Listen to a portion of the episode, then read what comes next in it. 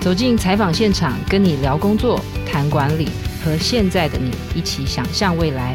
我是经理人月刊总编辑齐立文，欢迎收听《经理人 Podcast》。各位朋友好，我是经理人月刊的总编辑齐立文，欢迎来到经理人 Podcast。今天很荣幸邀请到一个是台湾管理学界会计领域的名师哦。其实搞不好我讲会计领域的名师，很多人心里面已经浮现出一个人名了。但是我就请呃我们今天的贵宾跟我们的听众朋友打个招呼。大家早安，我是政治大学会计系的吴安妮老师。呃，吴安妮老师是。呃，只要提到正大会计系，大概大家就会说，哇，那里有一位吴安妮老师很杰出哦。那我今天会采访吴安妮老师，比较是从另外一个不一样的角度哦。那我其实主要是在呃网络上看到《哈佛商业评论》有一篇采访老师的文章。那那个时候老师是得到了一个美国会计学会的杰出国际国际会会计教育家奖。然后老师其实也得到了，也是美国会计学会得到的管理会计终身贡献奖哦。当然，老师得奖很多，但是我其实真正想了解他的是，我觉得在《哈佛商业评论》那篇文章哦，写出了老师很独特的性格哦。但是我刚刚在跟老师聊的时候，我发现他除了这个杰出国际会计教育家奖、管理会计终身贡献奖，听说老师接下来还要再去领一个奖。嗯，所以是一个超级大奖。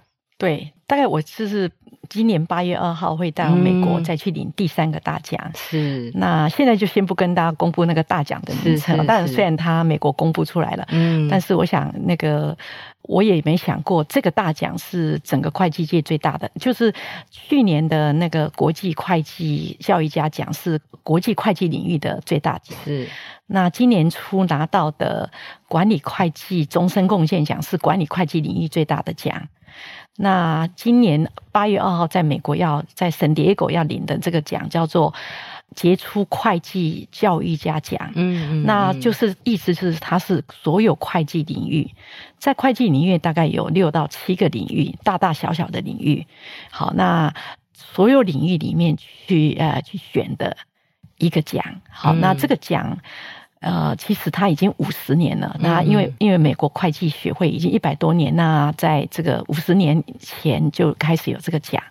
那这个奖五十年来都是给美国杰出学者、会计学者，大概很少给外国人。嗯，那这一次其实是第一次给亚洲人。嗯嗯，哎，所以其实是非常呃，也是非常感谢台湾，也非常感谢呃美国能够哎把一个这么大的奖好。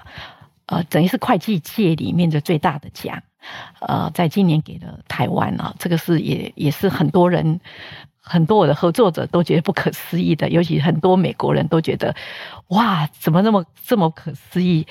呃，像我的管理会计指导老师是七翘老师，他就跟我讲说，前面那两个奖我我也拿到了，可是我第三个。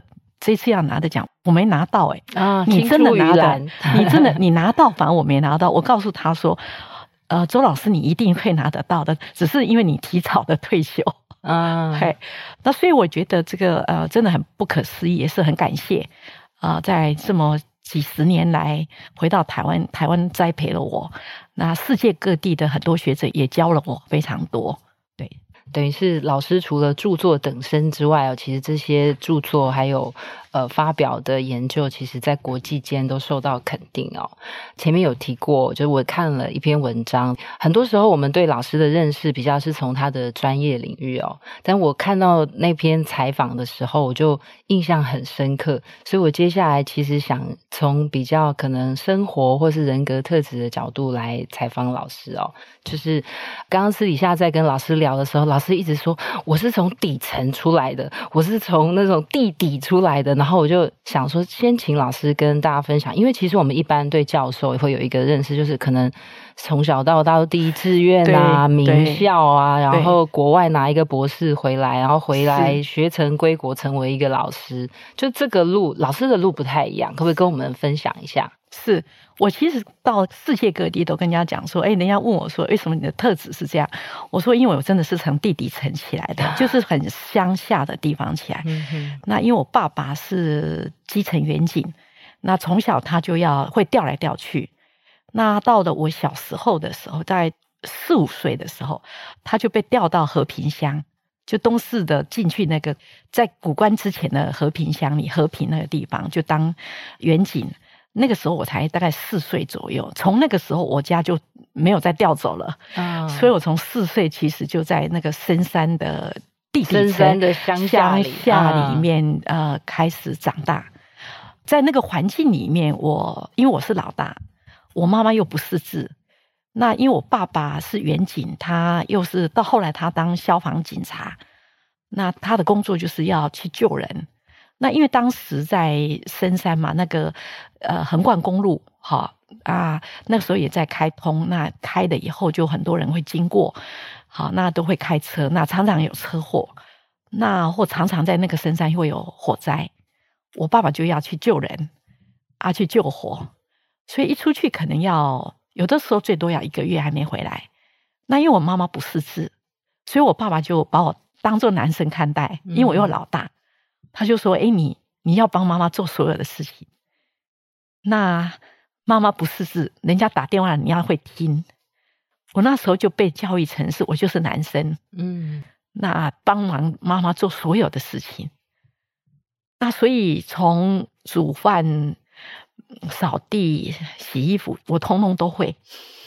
那在那个深山里面，就是非常辛苦。我爸爸又有远景，要养四个小孩，经济很苦。”那我就会想尽办法去打工。那后来我有一次机会，就是在深山的时候，我就因为我我在那个地方很努力，就是不知道为什么，就是很多人就觉得说啊，常常跟我妈妈说，怎么会养了一个女生这么努力，就像男生这样拼命。后来有一次我在路上被一个老板遇到了，那那时候台湾那个时候我们那个地方就是都在做梅子，哦，就是都是种梅子，嗯、那。那时候梅子很贵，那老板呢就会去包一块地，叫大家去摘梅子。那因为那时候人工呃劳工也不够，那他们就开始看到我了。那一次我在路上在那边走，一直忙要帮妈妈做事，他就来找我，他说：“妹妹，我教你爬树。”那我说：“为什么叫我爬树？”他说：“我教你爬树，摘梅子，摘梅子啊啊！我给你打工的钱。”那我说。打工钱是不用了，但是我如果可以帮你，如果可以帮上你一点忙，我那时候小时候就喜欢帮人家。嗯，我妈妈教我的就是这种生命就已经不一样，所以我就七岁就开始打工，开始赚钱，是。摘梅子打工，所以那个时候我就是开始认识的微型企业。哦，嗯，对，那所以，我那时候打工很妙，好早熟。我七岁的时候，七岁的时候，对啊，七岁打工的时候，我后来我回来就一直很担心一件事情，好，就是我就开始问我妈妈说，我很担心老板没有赚到钱。我妈问我为什么，我说，因为我们有大概三十个人在打工，就是他就要发发给我们工资的时候，就排排站，就。大概我就是最矮嘛，大家都是大人，我最矮就排在 最左边这。那我就看到他发，每一个人发一包一包，好像很大包，发到我也给我工资。可是我就在想说，老板发那么多工资给我们，那他到底能不能活得？有一点是类似，我担心他给我们很多的钱，那怎么办？他怎么办？我妈妈就说：“那你要去问他嘛。”嗯，所以我真的去问他，我去找他，找不到。所以我那个疑问就一直在我生命停留住。那因为这样的概念也一直影响了我后来对成本产生的很大的一个启发，就在那个时候启发出来的。哦，就是我找了这么多工人，给了他们这么多钱，然后我赚什么？对，这个我很担心的概念，哎，我担心他可能根本没赚，因为他给我们太多工资的感觉。但是我不知道那个时候，呃，梅子在销日本的时候是很贵的。是我没有去想到那么多，是是是，但是我只想他给我们那么多工资，那好像成本很高。好，那到底他有没有赚到钱？哦，所以这是一个启蒙，但是启蒙对，但是老师好像这个经历是，比方说我们刚刚有提到，很多人都是名校啊什么，老师好像考大学或是考运不是很好很好。那因为我住在深山打工嘛，但一深山有个特色，就是因为呃横贯公路。常常会呃下雨就崩山，所以一崩山我就不能去学校，因为我要坐半个钟头到大麻埔的小学去念书，因为我们那个地方没有小学，我那个时候没有小学。后来我妹弟弟妹妹有小学，可是我那时候没小学，我只能到大麻埔去坐车。那在各个过程里面，我常常没办法去，只要是下大雨、台风，我都没有办法去学校。所以我的过程就是有念没念的，在小学是这样。那到了国中的时候，就去念东四国中。那一样的也是这样，因为一样的就要坐一个钟头的车，也是有念没念的，所以我就最怕呃台风，因为一台风我就不能念书。嗯、我也是最怕下大雨。很想要放台风假，老师反而是很很怕台风会不能去上不能去上课。我也很怕下大雨，我就每天在跟我妈妈说：“妈妈，我不希望下大雨。”她说：“为什么？我不希望明天我不能去上课，因为我我不去上课，我都学不到东西。”我那时候就是这样的情况。那到了高中的时候，我就去念丰原高中。那在丰原高中的时候，又又要坐一趟路，要一个半钟头，从我家到丰原高中。那那个一趟路，就真的也是一样的遭遇，因为路程都一样。所以到高中，我更怕这个事情发生。所以我妈妈就说：“要不要你住在学校宿舍？”我就去住学校宿舍了。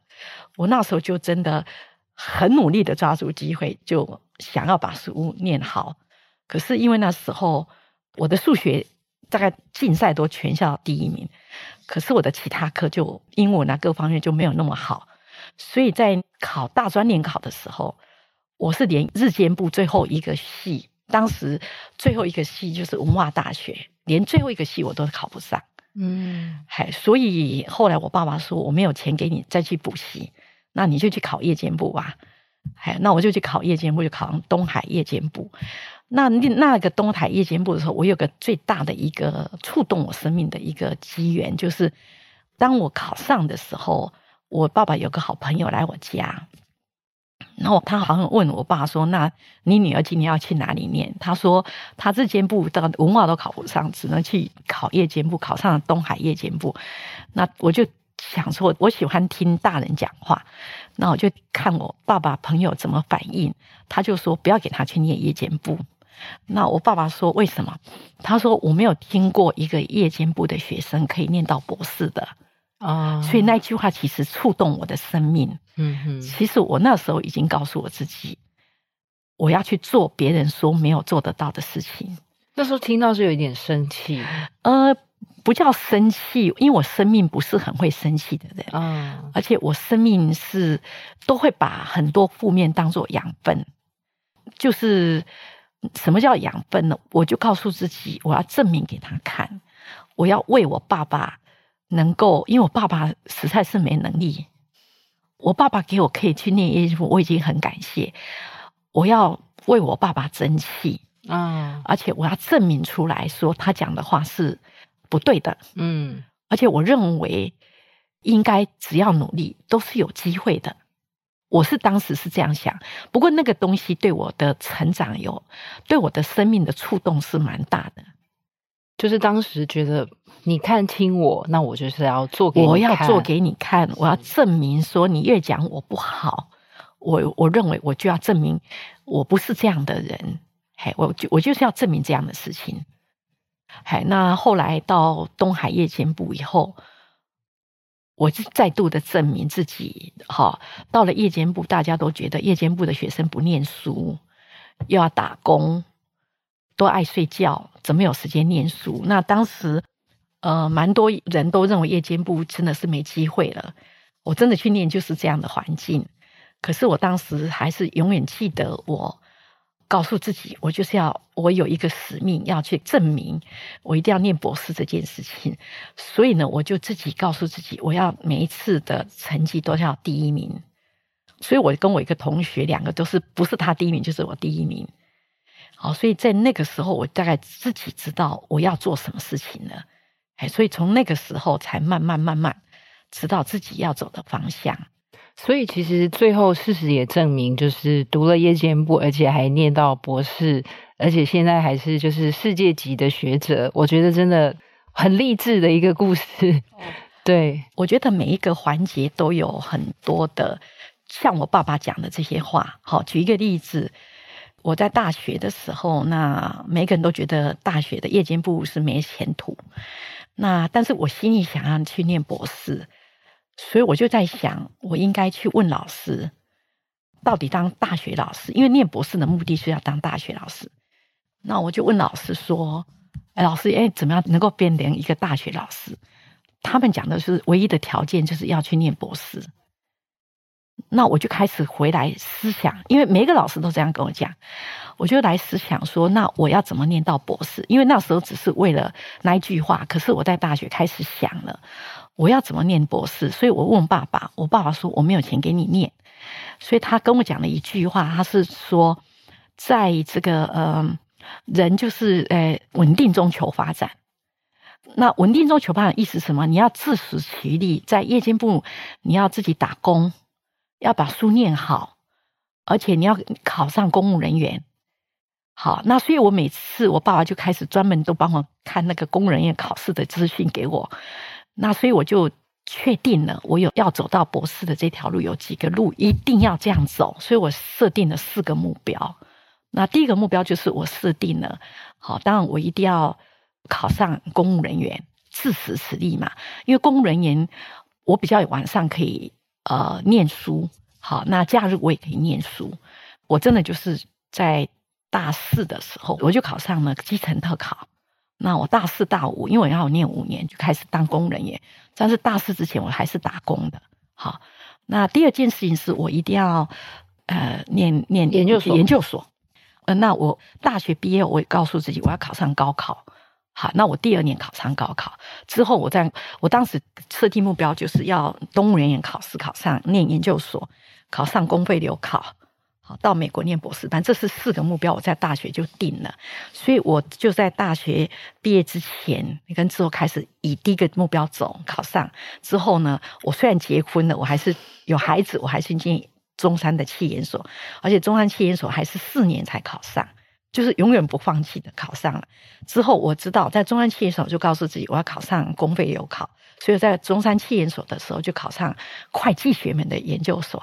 好，那那时候很多人就很，尤其是那时候政治大学的会计系的很多学生就很惊艳，说为什么我们今年公费留考会计学门是给一个中山大学的企研所的学生拿到？啊，这是很少，没有，很少，也是不太公平的，不太公平的。所以那时候他们就找一个学生来找我去了解为什么你可以考上。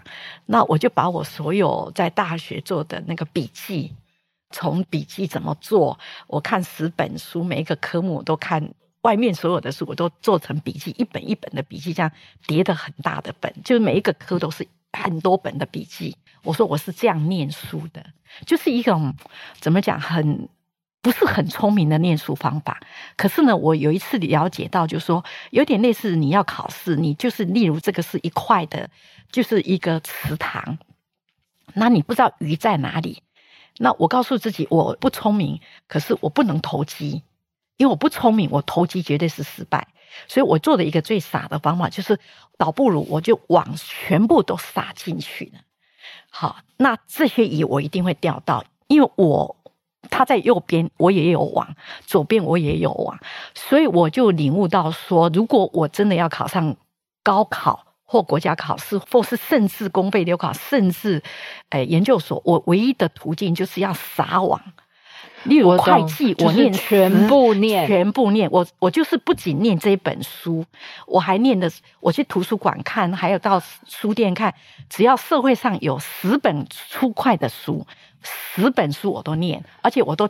记在那个笔记本上面，就是没有猜题这件事。反正我都做过这些题目，我从来没猜题，所以我在教书，我叫我的学生猜题，绝对是投机取巧。嗯，你要绝对要撒网撒进去，因为这个东西一做下去了以后，你看我后来就是一直享受那个在最底层的读书方式的好处。例如，我后来考上了。中山企研所也是因为我过去大学念书的所有科目我撒网，所以我的笔记非常完整。所以我在中山企研所考试里面，就是为什么四年，就是因为它有英文跟中文的这个底标嘛，哈。但是我每一年成绩都非常高，因为我的那个会计可以考到九十多分，经济学也可以考到八十多分。可是那个有一年就是会计英文没底标，我就有一年都在写英文。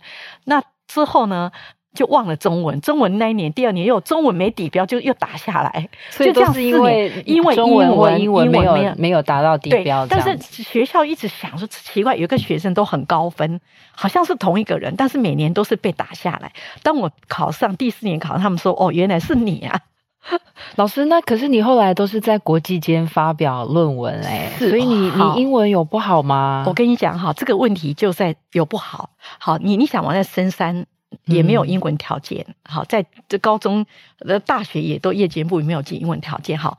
但是呢，我是这样，到了中山企研所，到了念研究所之前，我知道我下一个阶段就是要去考公费留考，所以呢，我那时候就开始找补习班，因为我知道我下一条路要走，如果我走到那条路，我再准备来不及，所以我在中山企研所的时候，之前两年、三年我就开始准备。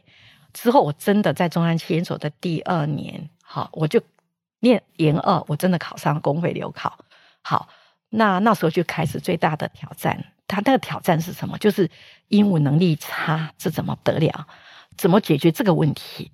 我后来想了一招，你知道，我就为了解决问题，你要去想方法。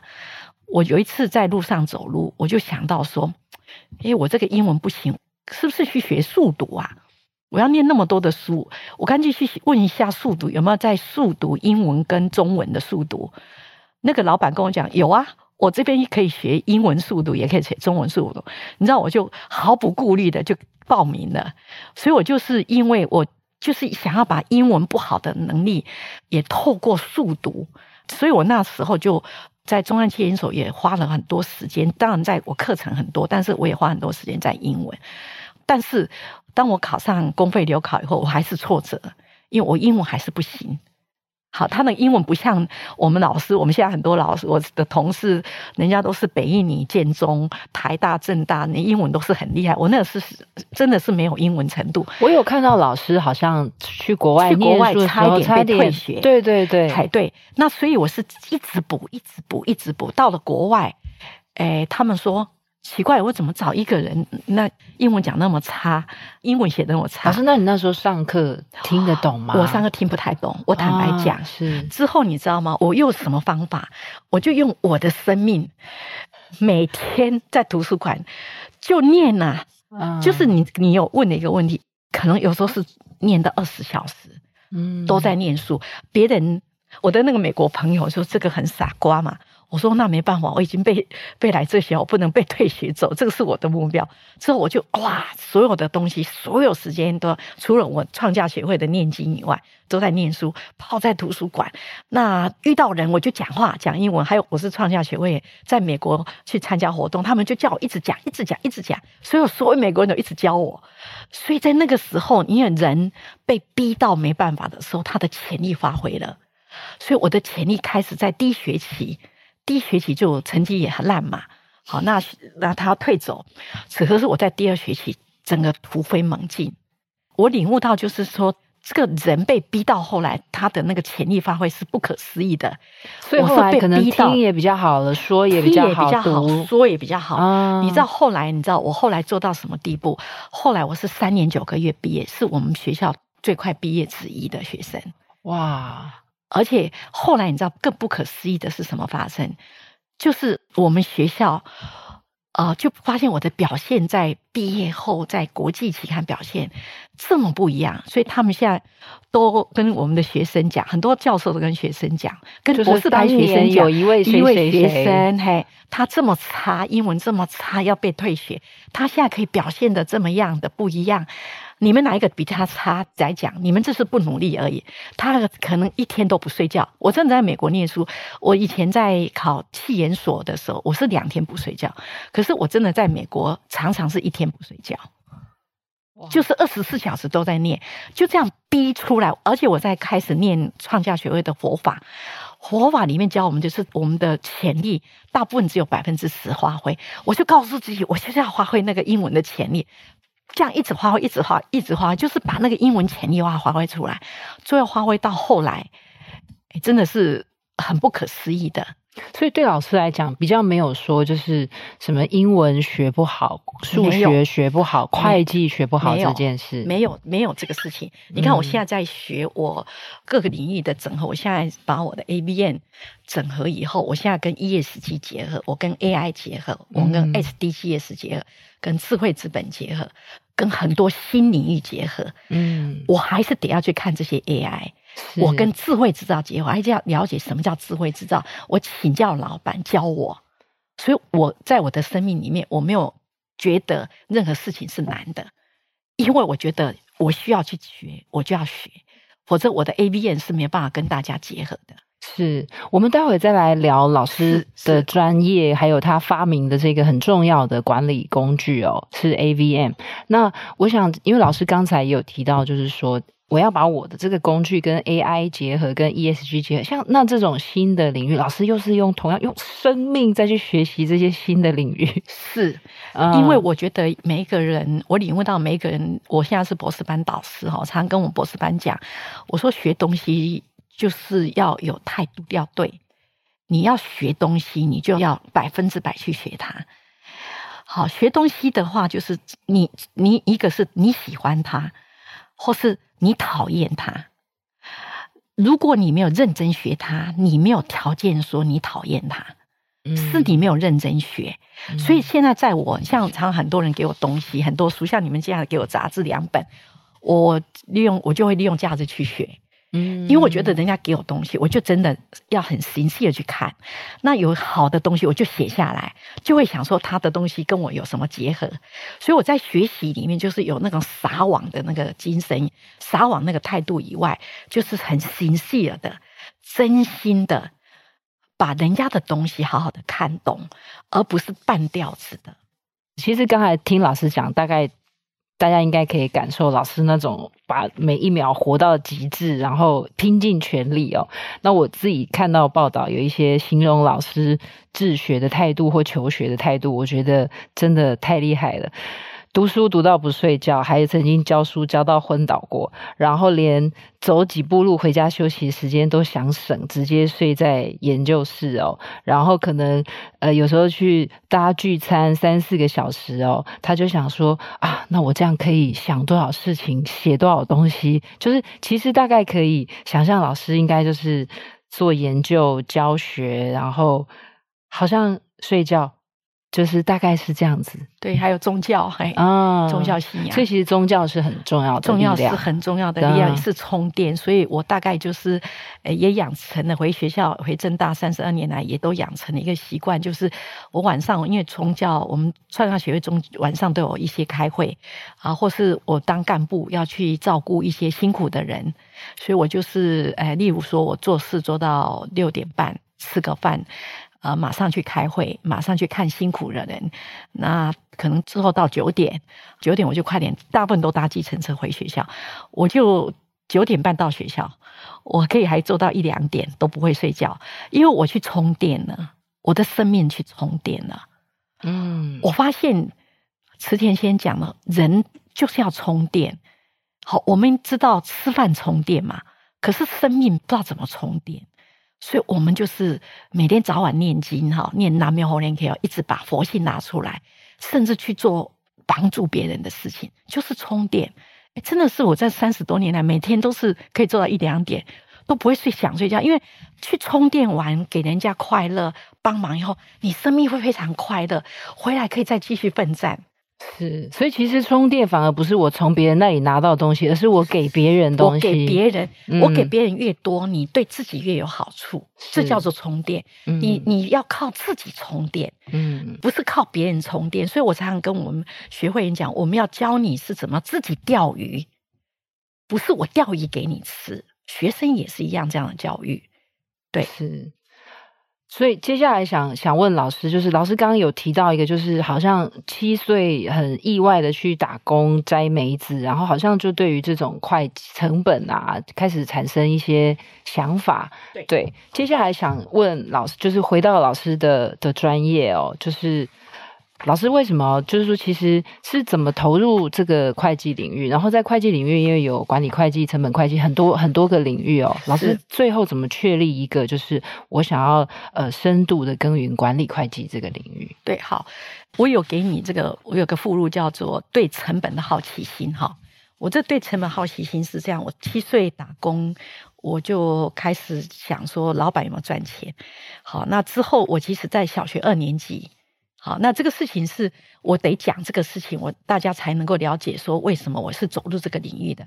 我走入领域不是随便想的，好，它是有脉络的。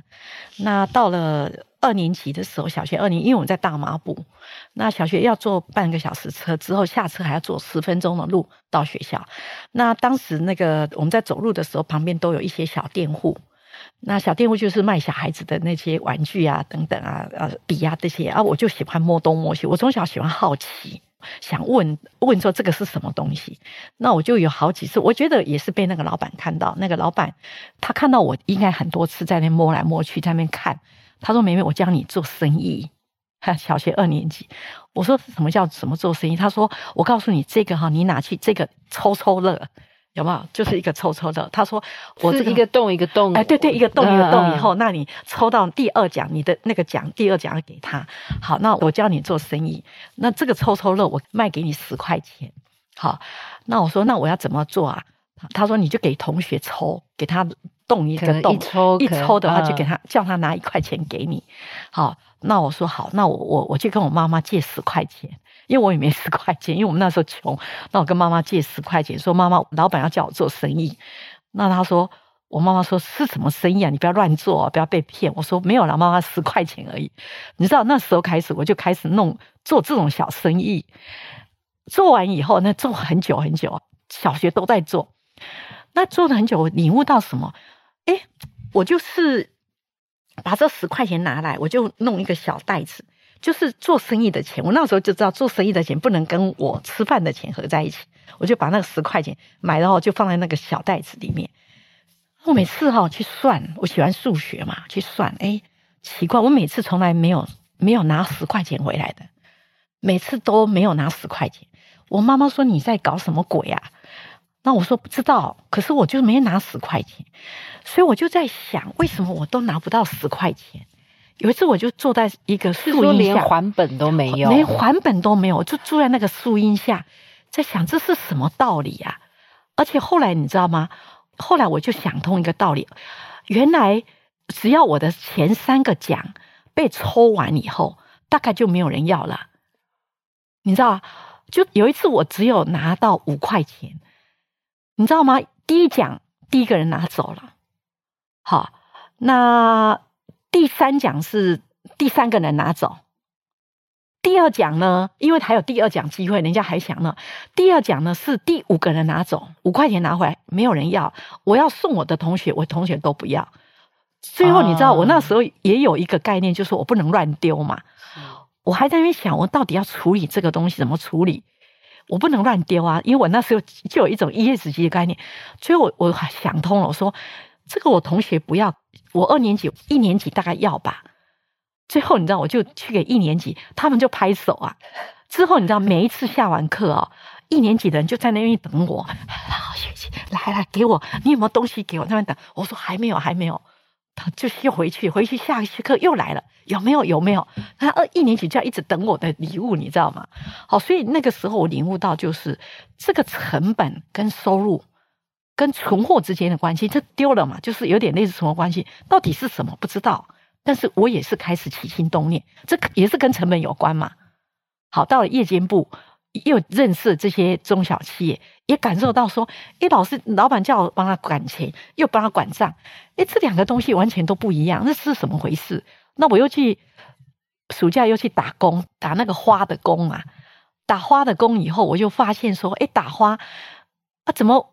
他有十个流程，但，我在第三个流程，我都第三个流程嘛。那老板说，我就说那个每个流程的旁边怎么有一袋东西呀？老板说那个是被打掉的。因为我那时候就觉得说，哎，我要努力做，不能打掉，打掉我看起来会有增加老板的成本，你知道吗？我那时候就感觉到，因为那时候就对成本那种很有很想了解它。最后，哎，真的我就很小心，而且我还跟前面讲，不要被打掉，打掉我看成本好像不好，他怎么办？那老板就丢掉了，啊，要重做等等。老师，你对成本的那个执念很特别，就是你常常在想说啊，老板，你这样要怎么赚钱？对，对你这样赚得到钱吗？所以这个好像有一点点天生的，天生的那种感觉。所以我觉得我可能前辈子。早就是 A B N，早在前辈子就做出来了，只是这辈子再继续做。我的感觉是这样。之后呢，你知道多好玩？我做夜间部嘛，好，那那老板是我要走了，打工两个多月，在大脚我的阿嬷家附近，呃，老板就跟我讲说：“哎，妹妹，你那个，嗯，你是大学生，我是国中生啊，好，你来我这边打工，到底有什么建议？”我跟他讲说：“哈，我认为哈。”老板，你大概没赚到钱。他说：“为什么？”我说：“那个，你看你旁边那打掉的太多，那个都是打掉的成本，因为你打掉它不能够有收入嘛。我不觉得有赚钱。那他又问我：那你觉得我要怎么改善？我就跟他讲哦，我就想一想，我跟他讲说，你用按件计酬，因为我在那个时候打工的时候，我就在想这个概念呢。”什么叫按件计酬？我说好的，每一个打工的人，好的才每一件好的给他多少钱，不好啊，给他扣款。我那时候就是在打工，我就在想这个概念。所以呢，刚好他问我，最后我相信他做的这个事情之后，他真的赚到钱了。那到东海之后，东海对不对？到中山企研所又是一个一个问题，就是说念了那么多管理。那我的指导教授说：“哎，你想做什么论文？”我就说：“我想做成本的论文。”那之后，我说你帮我找一个小企业，那就开始做成本函数。所以那个时候，我更感受到财务会计跟成本会计差异太大了。一个老师可以帮我们稍微很快速的说明一下，就是管理会计跟财务会计很明确的差别。然后为什么我们一定要学管理会计？会计好，那个财务会计就是说，你一个礼拜、一个月。好，付多少钱，有多少收入啊？付了多少费用去，结果有没有赚钱？这就是财务会计。那管理会计是像我讲的，我在打工，我在打工工厂。好，工厂里面可能他讲这个工厂，可能这个工厂是亏的。可是以我来看，我要看每一站到底是每一站，例如说第一站，好，第一站是个流程，他到底花了多少钱？好，花了多少费用？那品质成本有多高？好，第二站是怎样？还有就是说，它每一个经过的每一站的工单跟每一站的产品，它到底成本多少，收入多少，我才能够真正算得出来产品的每一个工单、每一个产品、每一个客户买来的真正的利润是多少？那知道这些资讯，我才能够做哪些产品我要改善，哪些产品我要继续的做。那我哪些客户是不是好客户？我常常讲的，呃，这个。大订单不一定是好订单，大客户不一定是好客户，因为大客户可能就要叫你做好多的费用，好做好多的客制化服务，那这些都是成本。可是财务报表不会有连结，不会把它连在一起。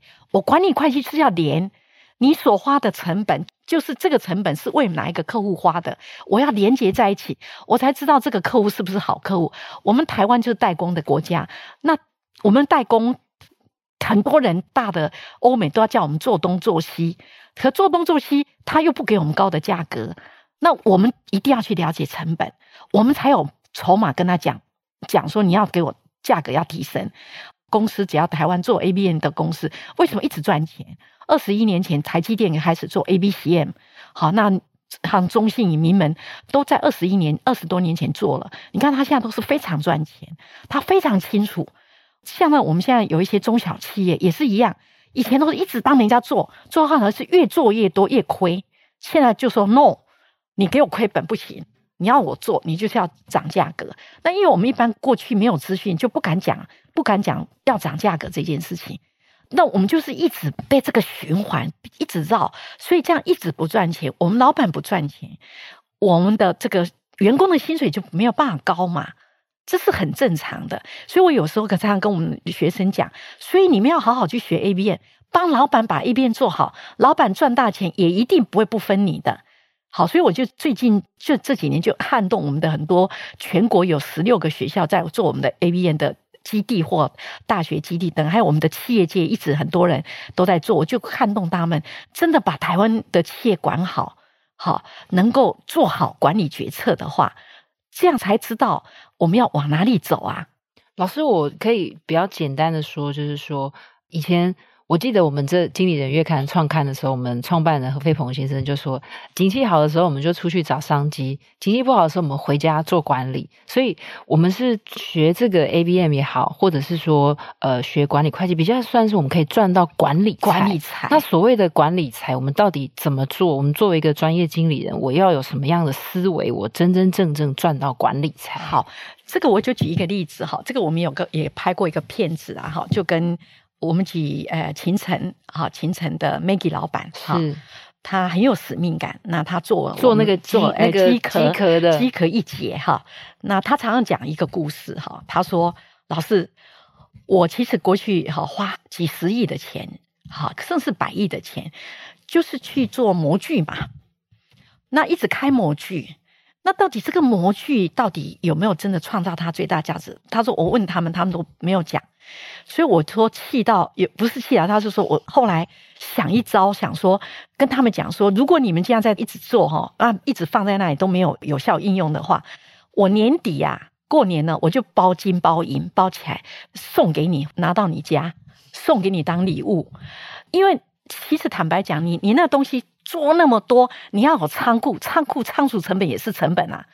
对，所以他现在做了 ABM 以后，他就说：“老师，我现在已经非常越来越了解哪些钱要用，哪些模具要开。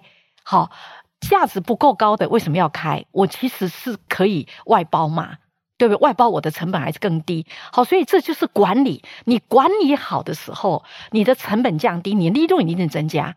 嗯，这就是管理财。嗯，这就是他的讲的一个例子。好，那我有一个学生。就是呃，日正跟普奇乐，他们就是比较中小企业，中小企业，他们就是一样服务很多不同客户。好，像日正，他就很多产品到不同地方上架，上到通路去。那有一次，他就是一个产品，他们的原料就一直涨，可是上架里面的每上一个都是亏一个。最后，他就看到 A B 眼以后，他就直接给去讲了：你现在不给我涨价，我没有办法活，我每卖一罐就亏一罐啊。我不是非盈利组织，所以那个通就让它涨价。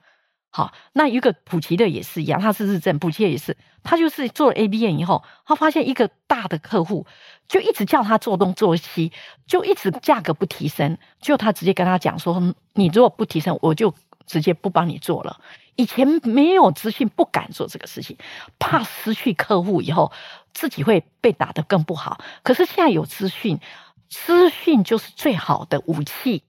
也是赚管理财最好的资讯，就说其实我可以把讯息摊开来说，你叫我做这样的生意，我根本没有赚头，所以我可以跟你去争辩。对，我可以跟你争辩，因为我常常跟老板讲，你现在跟人家争没用，你没有资讯你怎么争？他会说你给我资讯看，所以他们都勇敢的给他们资讯看，每个就傻眼了啊，确实是如此啊。好，有些是客户的问题，嗯、有些是我们的问题，但最重要的是，我们 AB 还可以看到谁的问题哦。啊、嗯，因为我抓了我们 AB 里面会讲说，例如说我现在的品质成本做坏了，好，那我们就会抓说这个这次在第三站好模具这个地方做坏，我们要讲说这次做坏是谁的问题，有可能是供应商的问题，有可能是顾客问题，有可能是研发的问题。而且我们要叫他写，不是只有讲谁的问题吧？我们要叫他写理由。嗯，所以我们的 A B N 都可以产生这些资讯哦，可以让你做 decision making。所以这些资讯都是给你，就你只要做改善就好了。所有资讯都曝光，因果关系都看得到，然后我就可以知道说哦，我要做这个决定，对，我要我，我要做这个改善。那你改善不好不对的话，就像以前迷门在做，我就跟郑先生说，他如果没改善好，下个月有资料出来，他。就是品质成本还很高的话，外部失败或内部失败成本很高的话，下个月还是继续往前冲的时候，你就表示他改的错误。他现在不改，下个月的资料就继续出来。所以我常常跟人家讲说，A B N 当黑脸，老板你可以当白脸，因为现在老板当黑脸哈，人家不甩啊，你你你啰里啰嗦，我就很像你压榨我，叫我再得到更多订单，做更多生意。对，我为什么要这样？你又薪水不高，哎，一百个理由，一千个理由。我们现在的员工，好，末法时代理由很多啊，对不对？一般我讲的嘛，大部分不会想自己的问题，大部分都会是说别人的问题。好，那所以怎么办？所以很多老板很高兴，我们做 A B N 啊，因为他解套了他很多几十年的问题都解套掉。是老师一直讲的 AVM 是 Activity Value Management，这个是作业价值管理，这个也是老师在。呃，就是闻名海外全世界的一个重要的发明哦。然后，其实，在台湾也老师也很认真的在努力的在推广哦。那老师可不可以，比方说，我今天是今天我们的听众朋友可能来自各行各业，那是我，比方我的公司不管大或小，我一定要做这件事情的原因或是好处会是什么？好，诶，我现在就是因为我自己从地底层来嘛，我自己知道微型企业哈。那我自己做的几个事情，就是我在这边也有谈到的，就是我为了要推广给台湾所有的人可以用，因为我觉得这件事情是可以讲是很宇宙给我的机会，帮台湾人哈，那也帮世界的人。那我也觉得很感谢，就是世界上看到 A B N 的发展，给了三个那么大的奖哈。那所以我现在就是在台湾做好，我希望。快速走入国际哈，那我做了几个事情的影响力。第一个就是说，我们现在有 ABM 好，那我们呃，我也有读书会好，我们在网络也有读书会，每个月。那我也很欢迎我们读者能够进到我们的读书会。我们读书会有千人的，它是开放的吗？开放式全部免费。还有我们有 YouTube 很多的影片，通通是免费的，大家可以去看。因为我们 YouTube 里面有很多的教的内容，大家都可以去看哈。那还有一件事情是，我们在大学里面，因为我们，呃，我觉得 A B 要能够让大家有好处，就是一定要做到知行合一。那要知行合一的最重要的一个重点，就是它一定要有 IT 系统出来。那因为我不会 IT，所以我就要到处找人帮我。好，那我真的也很感谢这个华智以前的总经理王金秋总经理哈，那他现在是慧智的董事长，他圆了我的梦，帮我去。把这个 IT 系统做出来了哈，那呃，所以它就变成一套工具，一套工具可以输入，有理论的，有实物的，所以它的工具的 IT 系统完全是绑我的理论，因为我的理论的东西已经讲得很清楚哈。那所以我就把这一套的东西把它做成几个系统，呃，理论都一样，但是我做成一个叫做 ABN 的教育版本。那 ABN 教育版本里面，就是我就把它开放给所有大学老师去教。好，我最近在那个欢庆会的时候，大家应该可以看到 YouTube 也看到我们的欢庆会里面，我有对外有讲，我就希望未来各大学，不管是商学院、理学院、医学院，都可以学这个东西，因为每一个机构都需要有成本概念，所以我把这个开放到十六个大学，因为它跟我们签基地或签分中心。好，那我们现在又扩大到变成有区域中心来经营各地区。好，那这是。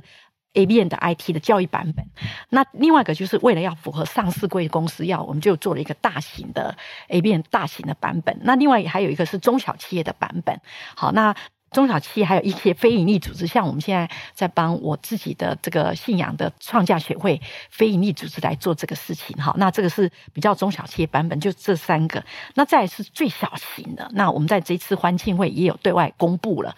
好，就是有一个叫做智慧小刀。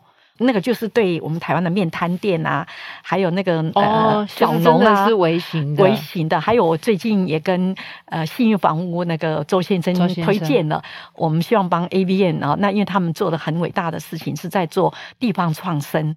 那我跟周先生啊，还有他们周策略长也一直推荐了，说我们希望。也能够跟着他们一起把我们那个智慧小刀能够用到地方创生里面的一人公司、两人公司，或是这种回到家乡去帮他管理，把他成本利润管好，那他就不用又要再去找事，又要重新开始，或又要回到北漂来等等。好，就是帮他们把管理做好，甚至我们也有这个以前在你们里面写的这个 SOG 粉卡跟 Score 卡也做出 ID 系统了，全部可以开放给大家去用，好去学去用。好，那帮忙，所以这个是智慧小刀。那再来就是我们也做了一个叫做智慧制造的。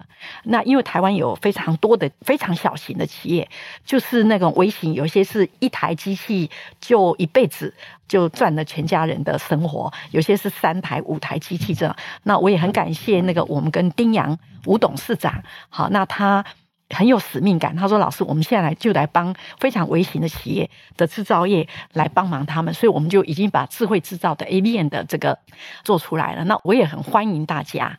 我们吴董事长已经在这个五谷工业区又建了一个示范工厂，哎，给大家去看。”好，我们也所以老师，我使用这些工具，我并不需要说哦，我会计很好，数学很好，不用不用。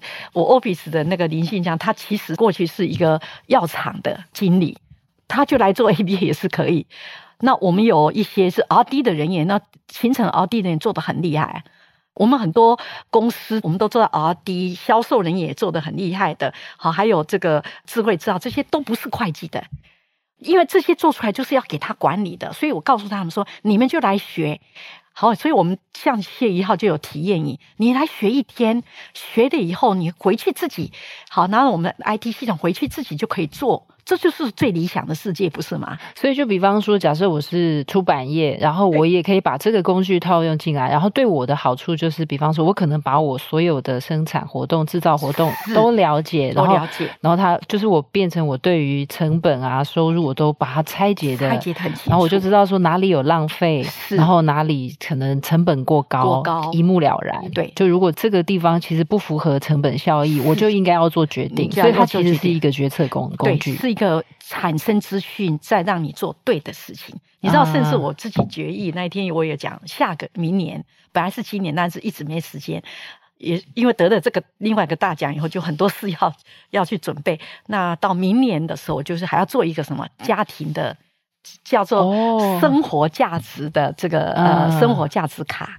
好，就是给家庭主妇每天去看你每天的生活里面你做了多少事情，哪些事情是有价值的，那你的创造的价值怎样？哦，这个搞不好是一个革命性的工具，因为大家都说女性在家里做家务，我怎么计算她的薪酬？对不对？对，贡献，对这个贡献，因为这样对女性，还有对在家庭的，甚至对阿公阿妈这些人也是非常好。是，哎我们现在也，我都一直在想让人类的这个价值起来，所以我就想要做这一个小系统，好，那能够给大家去知道自己每天怎么创造价值。是，其实我刚刚私下跟老师讲，我说我今天特别想跟老师聊到，不一定真的聊到那么多，真的是跟老师的专业或者是那么深度的，因为我觉得那个是需要在我们花另外的时间再去学习。是，但是我觉得我充分的感受到老师把自己的会计的专业职业，但它变成了一个职业。我相信大家在这个 透过声音都可以感受到，老师就是哇，好想要分享。所以我最后想要问老师一个问题，就是因为。我其实，在找老师的相关资料的时候，发现哇，老师是到二零二一，可能到今年二零二二，都还有在国际学术期刊发表论文，就是真的。然后刚才听老师讲，也跟好多企业都有实际的合作，所以是这个教学。而且老师也得过那个杰出教学奖，也很多，重影响。对，这是正大最高荣誉，在教学领域的哦，所以其实是教学，然后重点是跟实物又很结合。所以我们常常说，学者有时候在象牙塔，老师好像对于真真正正帮助到企业充满热情哦，就是怎么那么想要帮别人赚钱，嗯，或很担心别人赔钱。我想，嗯，我的感觉是这样哦，人生来都有他的使命，哦、呃，那人生来都有他的个性啊，啊、呃，那因为我妈妈不识字，但是我妈妈是一个非常善良的人，哎，所以她从小带着我做善良的事情，做得非常多，所以我就开始对人起心动念，所以我在国中的时候就想要信仰宗教，因为我觉得宗教最能接触人，所以就一路就什么宗教都信了。只有回教没信，其实在到现在没什么宗教都信过。我发现人太可爱了，其实人真的是无价之宝。好，那我要讲的是这一次我也要分享，就是你问的一个问题，就是世界上他为什么会给我这样的一个奖？哈，这些奖，我觉得他们看上了一件事情，就是说，就是你讲的，为什么一个学者他可以做那么多的事情？好，那我觉得呃，最重要要归功于我，就从小在深山长大，是没有资源的。好，那没有资源的人，他只有想尽办法解决问题。好，那到夜间部更重要的是没资源，所以就变成早上打工，晚上上课。所以在夜间部，我养成了一个头脑，我那个头脑变化很快。就是说，早上去打工就是实务界的头脑，晚上念书就变成理论的头脑。嗯，所以我在夜间部就是转来转去，转来转去，就是所以我一直觉得人是万灵之物，他其实你要给他做什么，就是突破做掉就对了。你一突破。就会做了，所以你看我的两个头脑就这样两个转，而且它转得很快，是在大学夜间部转出来的，所以到了东海夜间部那个时候转得更快，因为我发现说，哎，到了管理更快，那所以当了一个学者，回到正大当学者的时候，我自己更坚决一件事，因为我的指导教授刘维奇老师跟我讲，我说老师，我要走怎么样的路才好？他说你在国立大学研究要做成第一的，好，那你要走入国际。把台湾的研究走入国际，这是你应该做的最重要的事情。所以我永远记得这件事情。所以你知道，在管块里面是没有 data 的。我们正校那时候常常跟人家讲，没有 data 怎么办呢？我想很久怎么办？如果我今天要走入国际，我一定要走跟国际不一样的路。第二个，我一定要用台湾的东西做。才有意义嘛？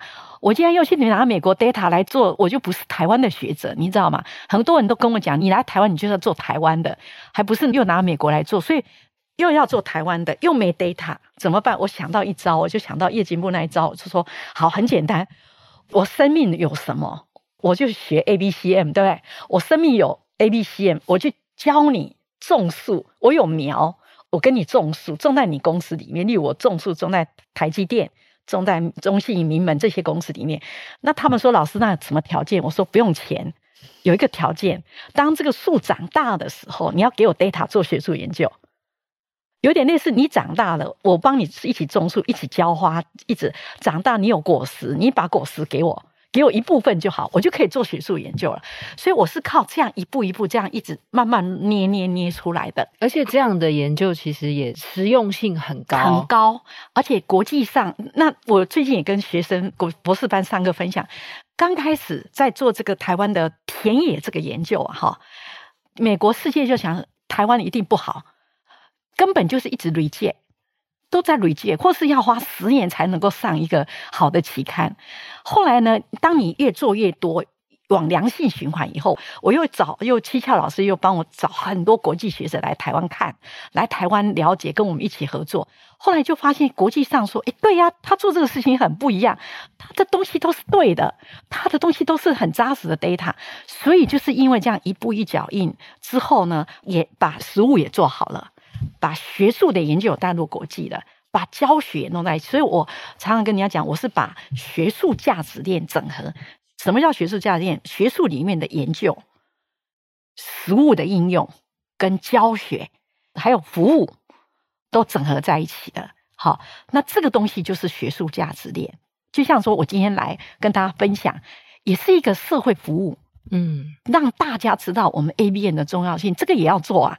我不能够说每天在向我的研究说不要不要，我不管你们，我不会的，因为我觉得我该做这个事情，做完这个事情就百分之百就解决了，再就马上再做下一个事情，好，就是这样的一个调整。所以我觉得是，呃，也是很感谢在中间太多人帮助我了。台湾的人，还有美国、世界各地都在帮助我，原让我走出这样的路。而且刚开始都不看好这个路，但是呃，真的就是因为有信仰，never give up，永远不放弃这样的路啊。所以我现在呃也要讲的就是，我现在最重要要做的事情，就是我指导教授在欢庆会讲的，他说你的奖都得到了，好，世界会计最大的奖都你都得到了，好。那你得到那么多，你现在应该做的事情是什么？他在当场讲，我就开始就记起来，而且开始做更多的这个事情，所以才会有把这些事情快点一直扩散。他说：“现在你的重要目的就是让每一个人都成功，嗯，嘿，让每一个人都成功，哈，让每一个人都因为 A B N 而成功而受惠。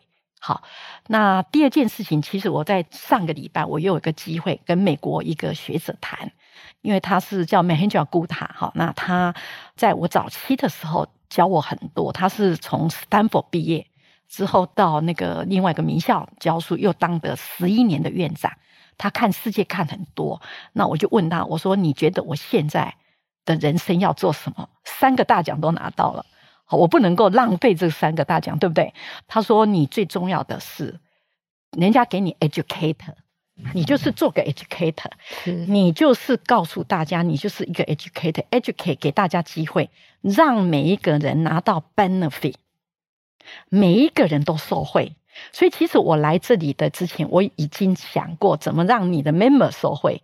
嗯。”你懂吗？所以我希望你的 member 里面都能够去看我们的里面的很多 YouTube，甚至我们的这个呃读书会。好，我真的，所以我就上 YouTube，我都可以看到老师的读书会在线上都看得到，都看得到。对，嗯，OK。好，我们今天真的很谢谢老师哦。其实我们我自己觉得是很荣幸，真的是跟一位世界级的学者在聊，然后老师也很无私的分享了他从小到大的一些故事哦。我自己觉得很励志，甚至有时候听的过程还带着一些惭愧，想说啊，我实在是太不努力了哦。所以其实前面也有跟老师聊到，因为其实之前在网络上看到文章，老师已经是讲座教授吧。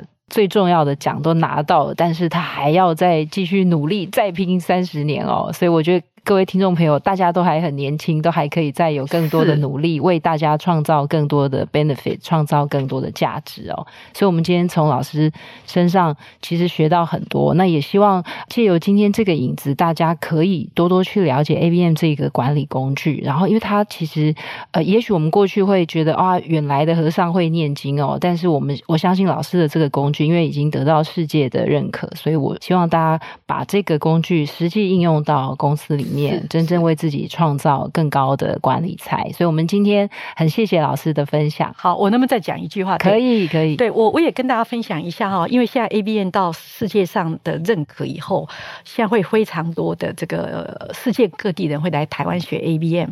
那我个人想法是比较希望，呃，让台湾的人快点学起来。我的决议，还有我的祈求目标是希望每一个人哈都最少能够了解 ABN，因为 ABN 能够帮助你们成功，能够帮助大家受惠哈。那因为我觉得为什么我会这样想？因为我从小在这么深山长大，呃，我的公费留考好也是国家栽培的，也是人民赋税给我去的。好，那给我到美国，那回来在正大教书，好，也是拿学校的钱，也是大家人民的呃税金所给的这个费用等等，所以其实我都觉得我受惠全台湾人民非常非常的多。那我真的在现在的人生。好，我希望我能够真的帮助，像我刘维奇老师跟我每天就要顾他讲，真的，我真的希望所有过去这么多人帮助我，我现在希望用我的 ABN，好，用我的 SO 积分卡来帮助更多更多的台湾人民。好，不管是企业界，不管是员工，不管是家庭主妇，我都希望对他们有帮助。嘿，这个是我很大的一个决议。嘿，好。大家赶快学起来，谢 谢可以上 YouTube 或是上老师的网站啊，都可以找到很多相关的资料，然后也进一步再去认识 AVM 这个工具。所以，我们今天谢谢老师，谢谢，谢谢。如果喜欢经理人 Podcast 的话，欢迎到 Apple Podcast 给我们五星好评，也欢迎留言给我们。如果你有管理的议题、职场的困扰，希望我们提供解答，也可以填写资讯栏中的表单，我们会有机会邀请各领域的专家为你们解答。那今天的总编辑会客室就到这边结束，拜拜。